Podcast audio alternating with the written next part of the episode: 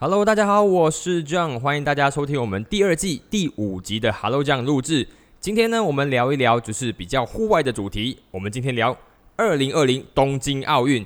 OK，那废话不多说，Welcome to my show。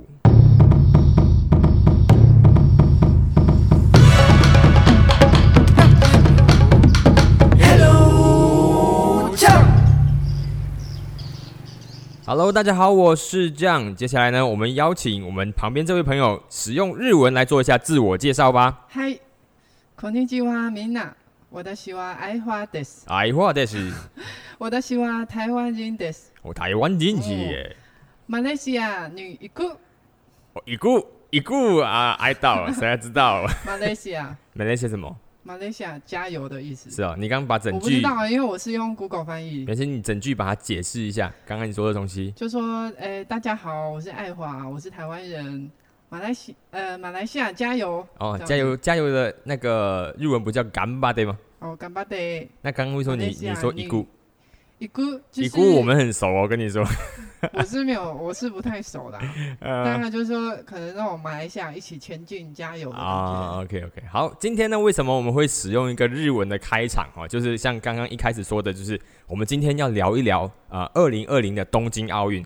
然后有些听众，我不知道大家是不是都理解这个状况啊？因为就是呃，二零二零年我们全球笼罩在这个疫情底下嘛，所以原本举要在去年举办的那个东京奥运呢，就是已经延期到就是昨天，呃，昨天应该是比赛了嘛？对，前天开始做开幕。二十三号开始，二十三号做开幕了，所以原本是二零二零的东京奥运呢，现在其实就是在二零二一开打，但是其实我们在称呼它的时候，还是以二零二零东京奥运来去称呼啦。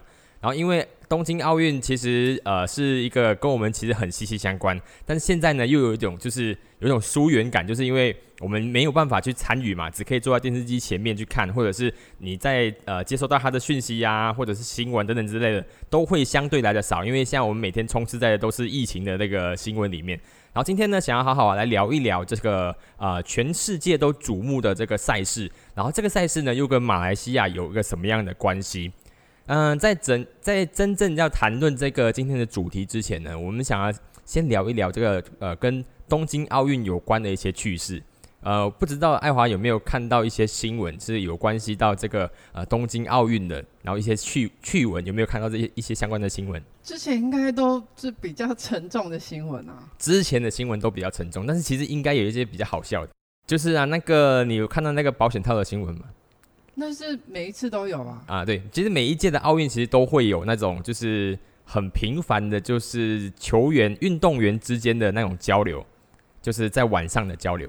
呃，赛场外的交流对它的连接，所以每一次的奥运会其实都会非使用非常多的这个呃保险套。然后这一次，因即使在疫情底下，其实呃这一个课题还是奥委会啊，就是奥委会或者是日本主办方啊，其实都一直在担心的事情，要准备多少个保险套啊，或者是要怎样子阻呃就阻隔这些球员、运动员之间的这些交流。其实我觉得他们也用心良苦了，因为你怎么知道你因为赛场上面都是全世界的那些运动的精英。你知道吗？那些人体力非常的好，嗯精神很饱满，体格又好，长得又帅，你知道又又又高大又漂亮，你真的很难去阻止那个人跟人之间想要结合。但就有一个蛮有趣的设计啦，就是那个在选手村，嗯，因为日本人在各种东西的设计跟制作上都有有那种职人精神。对。对对。然后他们这一次选手村的床，选手的床是用纸做的。等一下，你说这个东西是为了防止这件事吗？I don't，我不知道，我以为但是它有，但是它有一个额外的设计啊，就是因为它的那个单人床是纸做的，对。然后它的承重只能一个人，对，就没有办法就。是如果你两个人睡在那个单人床上的话，床会塌，，对对，然后而且还没有办法拒绝震动很好。笑。没有这个是，可是我不知道这个他他有证实吗？就是说这件事情是为了来阻隔没球员、有没有，就是单纯分啊享说这个单人床的设计只能承载单人的重量。对对，可是因为呃，因为疫情的关系啦，所以其实他们在这次在申奥呃，这次在日本的那个奥运的这个主办的过程里面，其实是波折非常多啦。然后在甚至在开幕之前就已经有累积差不多超过七十个相关人员都有确诊的案例，所以那个日本那边的人民啊，或者是呃政政府啊、主办方啊，其实都非常的紧绷。甚至是在那个那个奥运又开幕之前的三天，都还有记者就问说，就是哎，你们确定是？真的要在三天后举办奥运这件事情吗？所以大家是很 confused，说在这么严重的疫情之下，你还要举办？所以他们针对那些球员、那些运动员的那些规范，其实也蛮严格的。就是他们有，就是呃，希望他们都是在自己的独立的区呃空间，甚至是用餐啊等等这些，都都限制他们的一些，就都独立动线对，对他们活动的那些那些场域啊，全部都是应该要都会有被限制的。可是其实你很难很难去呃防堵这些。外国的运动员他想要移动这件事情，因为呢，其实法规啊，那些法规都针对本国人，针对这些外国球员、运动员的那些法规几乎都没有。所以你你要是擅自移动啊，其实没有那种就是罚则是可以针对这些运动员啊，可以有有有一些规范的。所以你他们只可以靠各自的那种自律性去维持啊，就是这个这段呃运动期间的防疫的那个守则这样子。所以我觉得也是非常的辛苦啦，就是。呃，无论是运动员也好，或者是主办方也好，都要一直去防堵那些可能会发生的节外生枝的事情。然后，我觉得还有一个有趣的事情，就是讲到他们限制他们活动这个事，因为有一个乌干达的选手，然后他就是去到日本之后啊，他原本是要去比，好像是比举重还是什么之类的，然后可是后来就发现说他不在他的房间里面，然后几经波折才发现他准备要跳飞机。你知道什么是跳飞机吗？就非法拘留在当地的。对对对，以前那种那种淘金去美国套跳机。对对，以前那种那种淘金时代，就很多人要去跳飞机。然后这个选手呢，以为要去比赛的哦，可是原来他他发现他自己在那个乌干达生活其实很糟，所以哦很糟的情况下，他是想要就是难得可以有机会去日本，那我就尝试在日本留下吧。可是，在四天之后呢，就被日本的警方就找到了，然后后来就遣返回国。你怎么看待这件事情？嗯，就蛮悲伤的啦。就是大家以为代表国家去参加奥运是一件很光荣的事情，对对对，怎么会想要就是抛下比赛，然后去当个日本的外劳呢？真的，因为你不知道你有看过一个新一个故事嘛？就是他们讲说，就是也在非洲内陆的一个国家，然后他们其实很很长时间都没有派出过那个游泳队，然后有一年就是有一个人他去参加这个比赛。然后他，因为他在非洲内陆国家，所以他们其实国家也没有那种合规的那种呃游泳的设施给他们训练。然后可是他还是去找那种饭店啊等等之类的，有那种二十五公尺啊的那种那种呃游泳池来去做训练。其实他们本身的身体素质就比较不适合游泳，但是他还是执意要代表他的国家去参加这种这种这种比赛。然后那所以那时候看那个影片的时候，你就觉得说哇塞。就是运动员应该是那种对国家很有热情，然后很想要代表国家为国争光那种人。就是你赢了，然后你会想要背着你的国旗，然后绕场一周那种、那种、那种样子。可是没想到，却有这种选手，他因为觉得自己在他自己的国家里面活得很辛苦，然后就想要逃离的事情发生。对，因为其实这位乌干达举重选手，他离呃失踪的时候，他是自己有留下纸条在房间内的。对，他是写说乌干达生活很艰苦，希望留在日本工作。嗯，而且他其实护那那个时候护照还是由乌干达的团队来保管的。哦，所以他真的是逃跑。对，有点就是想要找庇护的感觉。对啊，呃，我觉得这个就回到上一集，不是在讲说到底是努力重要还是选择重要？对，哦，他尝试选择，不是他，因为他本来没有选择啊，对对对，然后他到日本之后有了，好像有了选择，所以他努力跑一波。对，但他自己呃四天后是他是自自己自首的，他自己自首的，对啊，哦哦，OK，好吧，就是我们也希望他回国不要受到太多的谴责，就希望啊，反正我们这这里希望也没办法，不是自首。被砸到了，对不对？对，是被砸到。对啊，对啊，所以，呃，希望，哎，你知道奥运其实有奥运其实有一个叫做难民队的吗？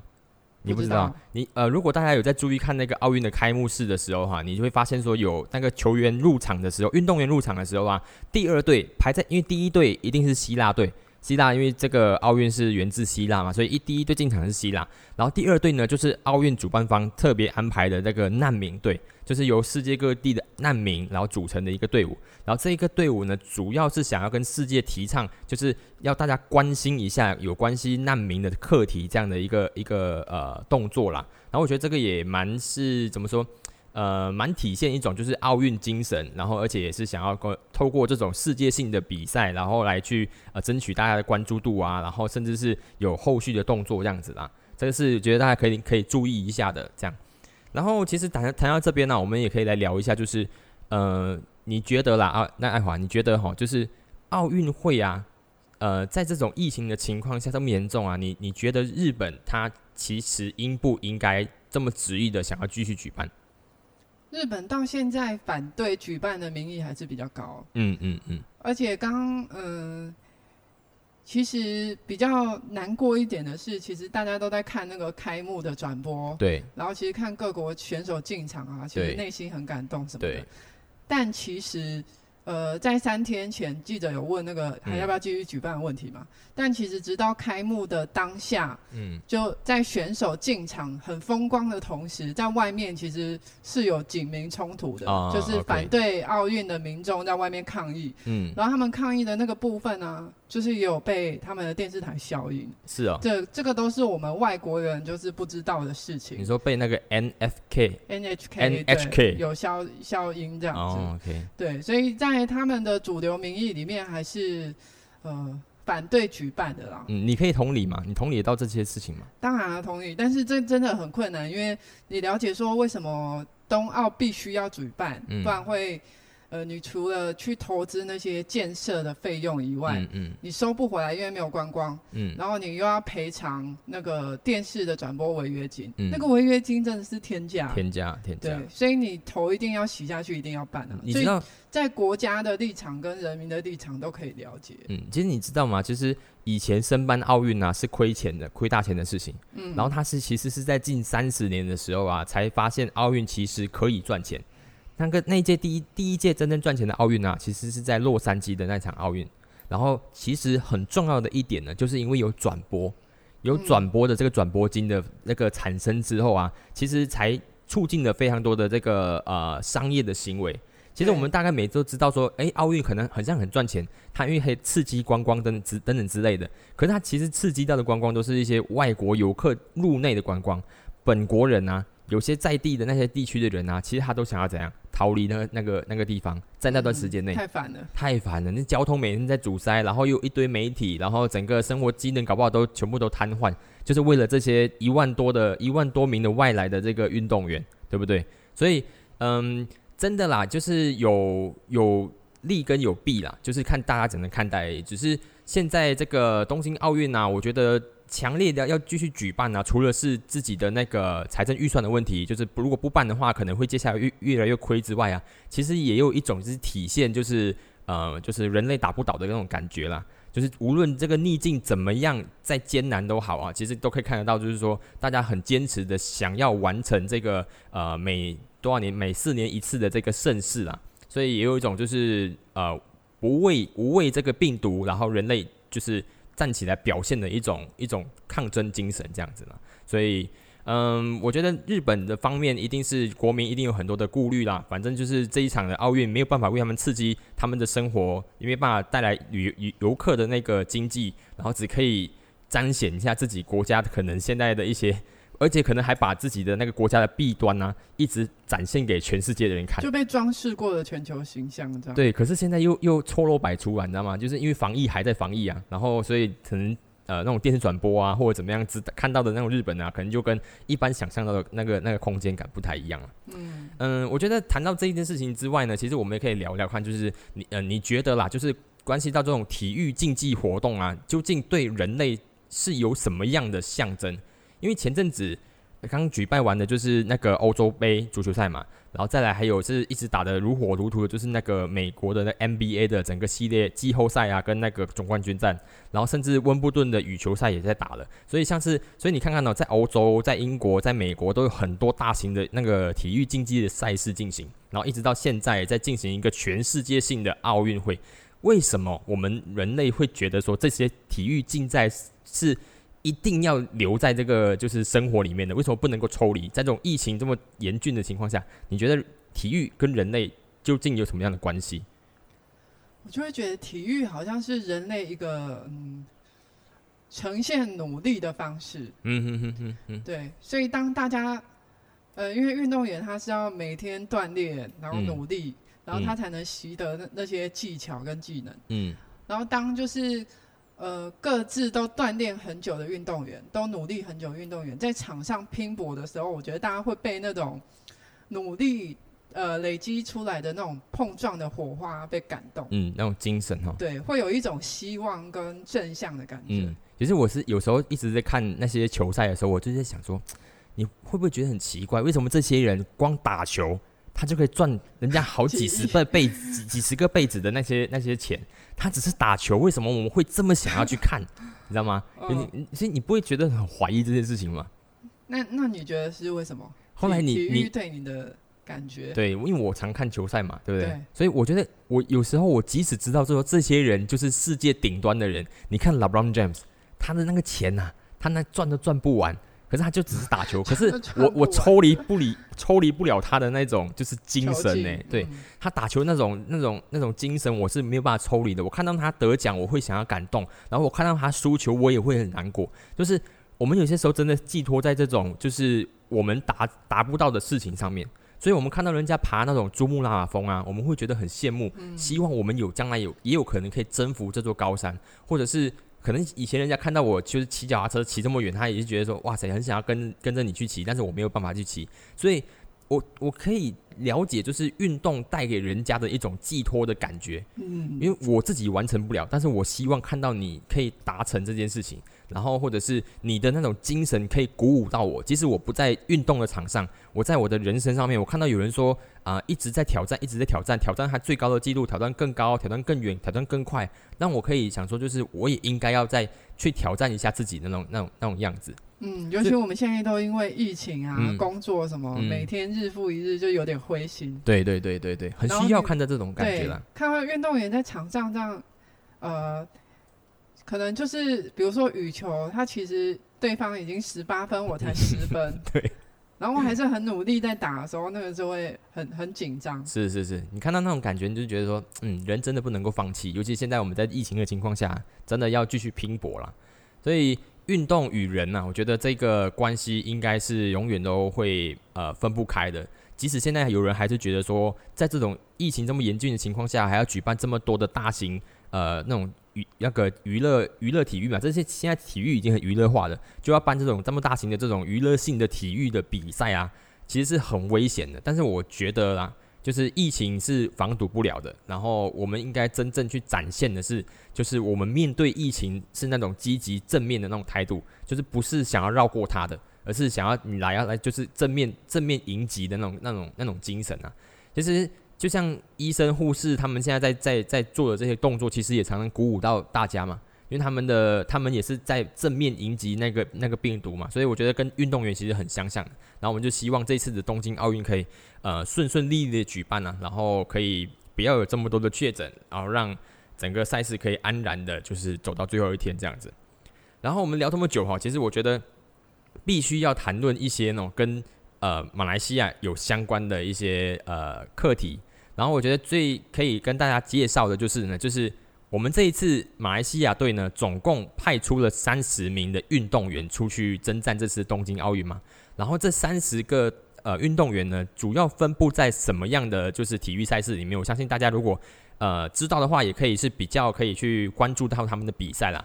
然后我们的马来西亚队呢，其实主要派出去的运动员呢，像是有在呃就是射箭的比赛。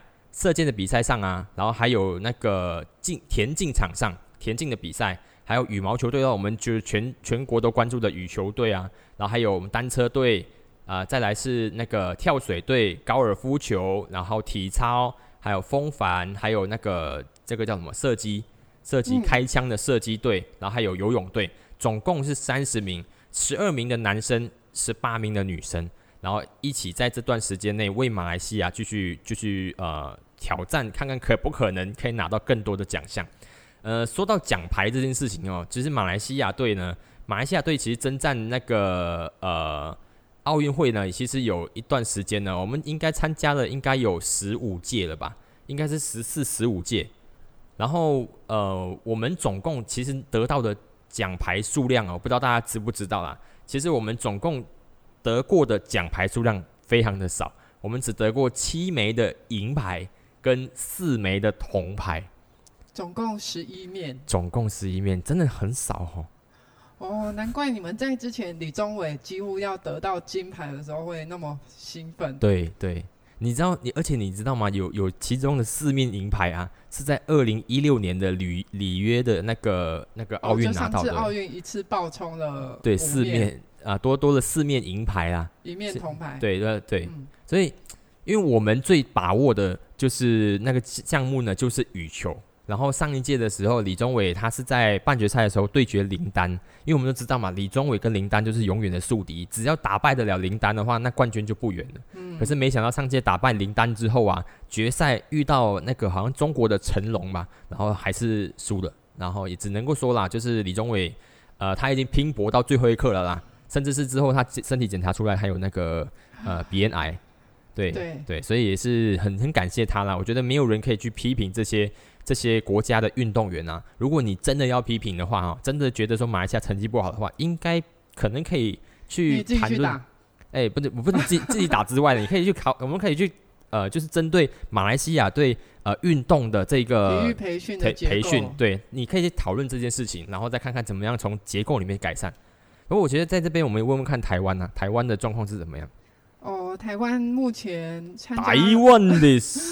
台湾目前参加到现在，呃，拿到二十三面奖牌，哦，五面金牌，七面银牌，十一面铜牌这样。然后大部分是举重跟跆拳道。台湾这么爱举重？对，跆拳道这么厉害吗？厉害啊！想要来来被台湾人打打看。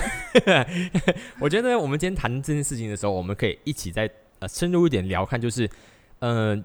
怎么样可以透过体育成为一个强国这件事情？嗯，因为我们众所周知啊，其实我们看积分榜上面啊，在上面的那种领领跑的那种集团啊，不外乎就是那几个美国、日本、中国、日本、中国这样的这这样的国家。然后我们要怎么样呢？去呃，我们可以理解的这件事情是哦，可能他们的人数比较多，对不对？但是其实印度好像也没有到非常的多了。哦，其实对啊，这样子的话，其实印度的整体的成绩也没有如想象中的好。虽然他们是一个人口大国，可是其实他们总共也只得过二十八面的奖牌。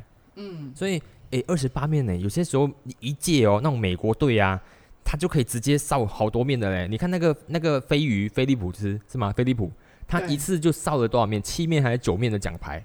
那种在游泳队上面的，所以。呃，怎么样才可以成为那个运动的大国？这件事你有想过吗？台湾是一个运动大国吗？你觉得？不是啊。你觉得不是哦？那为什么他们可以就是比马来西亚成绩还好？哎，我我觉得以前我一直觉得说哦，马来西亚在运动上面真的很普及耶，踢足球的人一堆啦，打羽球的人一堆啊。你知道我小时候啊，我们打羽球都在什么地方打吗？都在家门口打。我们直接在家门口放，我相信听众的朋友们，你们一定有这种经验，在家门口放两只鞋子，就表示那个是中线。然后你有一点，有一点那个什么，有一点呃，就是能力的话，你搞不好还可以加一条线啊，当然是那个羽羽网、羽球网的那个高度，然后开始打羽球这样。然后还有那种顺风逆风的问题等等之类。所以我们很小就开始在打羽球。可是为什么我们一直征服不了，就是羽球的这个这个最高的这个殿堂？为什么我们一直没有办法培育出？呃，很多更多有竞争力的这样运动员，其实我觉得这个事情是很很值得去讨论的嘞。因为你看韩国也是一个很好的道理，韩国的成绩非常好。我我觉得运动还有一个关键是意志力跟想赢的那种感觉。嗯哼，对对。然后我自己觉得马来西亚人给我感觉比较温和。哦，就 relax 啦，relax。还有印度啊，印度人就强强的。OK，好，幸好我们这集没有不会有印度人在听。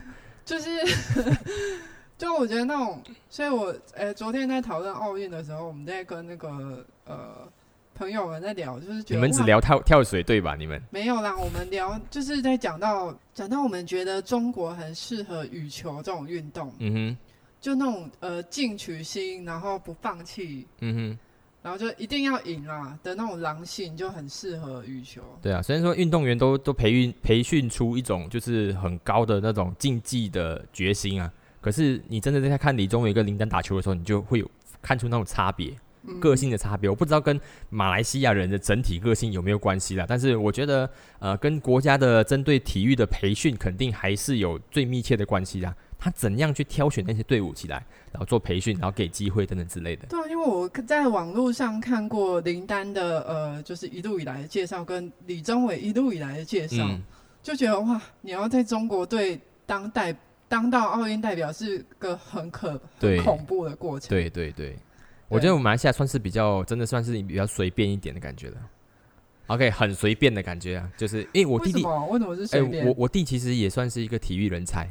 他他呃玩三铁是非常的强的，他还拿过就是全国冠军的，全国那个层级的冠军，他们他们的年龄层的冠军。可是这么强的一个人啊，没有被挖角，哎，没有那种特别人家对针对这种球员呃这种运动员，然后去深入的去研究去做记录，然后去找他，然后想要把他培训成更强的运动员。所以那时候都没有人来问，没有没有，其实没有体校，没有什么其他教练，可是他是全国冠军他抛铅球全国冠军，铁饼好像也是冠军，但是没有人来找他，所以单纯都是看你自己要不要进去国家队。对对对，然后所以所以可能在田径项目，马来西亚也没有很多的，就是这种培训的这个机制啊。运动界的心态啊，比较可能有的像是只有足球跟羽球这样子，可能比较有。可是你还是要常常去比赛啊。那反正我反正我弟弟后来就没有没有没有办法成为一个就是一个国家代表队了，但是我觉得他一定有这个实力。然后是觉得这这一件事情也发现出马来西亚没并没有发掘的这种呃这种能力了，他只有就是几岁的时候，我那个应该是十十四十五岁的时候哦，嗯，那他成绩已经精华的，哎对对，所以我觉得要成为一个运动的强国啦，马来西亚真的还有一段路要走啦，因为。呃，有些时候展现你的国力的强跟弱啊，除了是你的经济能力的展现啊，你的科技能力的展现呢，其实有一个很重要的点，它就是你的运动实力的展现呢。因为你要真的有办法让大家好好的投入运动里面呢，它有很多的相关，就是你你怎样子让这个运动员觉得他的生涯投注在运动的领域里面是不会有后顾之忧的。就你像 LeBron James 这种人，他。